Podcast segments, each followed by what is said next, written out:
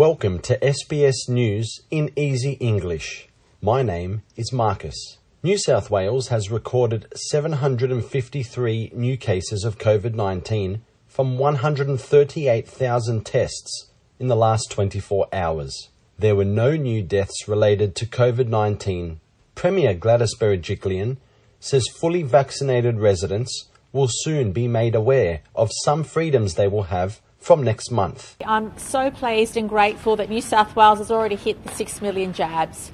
Our team had uh, conversations this morning about what's possible now because we've hit that milestone, and I look forward to making that announcement on Thursday or Friday this week as to what fully vaccinated people will be able to do from the month of September because of the target that we've set, but also um, to outline what schools will look like uh, in the next little while as well towards the end of the week. Victoria has recorded 50 new COVID 19 cases 40 of the new cases have been linked, and 10 infections are being investigated to find the source of transmission.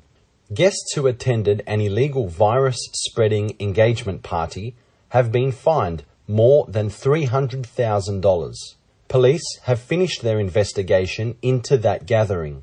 Queensland has announced a new Disney series will be filmed on the Gold Coast and is expected to generate millions of dollars and hundreds of jobs. Premier Annastacia Palaszczuk says it will provide a very huge boost for the local economy due to the impacts of the pandemic. It'll be about $100 million into the Queensland economy. It'll be called Nautilus.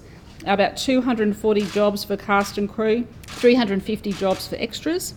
And also, to I can confirm that Netflix will film a 10 part drama called Irre- Irrelevant at Mission Beach later this year. So that's fantastic to see our screen um, opening up in far north Queensland. Prime Minister Scott Morrison says senior researchers have confirmed the country can reopen as modelling suggests, despite high numbers of COVID 19 cases, as long as the country reaches its vaccine target of 70 to 80%. And uh, Sharon Lewin just confirmed again uh, last night uh, that 70 and 80% you, you can reopen safely. And that's the key point here. We're not just reopening because we want to reopen. We know that at that level, based on the expert scientific work that they have done, that we can reopen safely at that point and we can move forward. In fact, once you get above those levels, it, is, it does more harm than good to have lockdowns, both economically and more broadly. Overseas, another 650 people have been evacuated from Afghanistan overnight.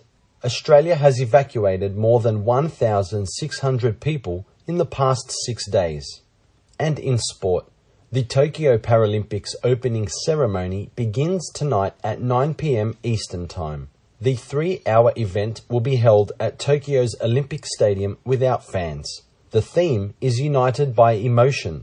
It launches the COVID safe Paralympic Games, which will feature 22 sports across 539 events. International Paralympic Committee President Andrew Parsons says the opening ceremony will showcase a tribute to Afghan athletes who were unable to get to Japan due to ongoing turmoil in their country. But one thing that I would like to inform you is that we will include the Afghanistan flag in the ceremony as a sign of solidarity uh, we have invited the UNHCR representative here to act as the flag bearer. And I think it's just important to highlight uh, that to you because it's a message basically of solidarity and peace that we send to the world with that attitude. We would like to have them here. Unfortunately, it's not possible, but they will be here, of course, in spirit. Table tennis player Dani Di Toro and wheelchair rugby legend Ryley Batt will be the Australian flag bearers. Australia has 179 athletes competing in 18 sports at this year's event. Can we have safe games? And the answer is yes. We would not be here if we did not believe that we could deliver safe games. The Olympics have shown that the playbooks work.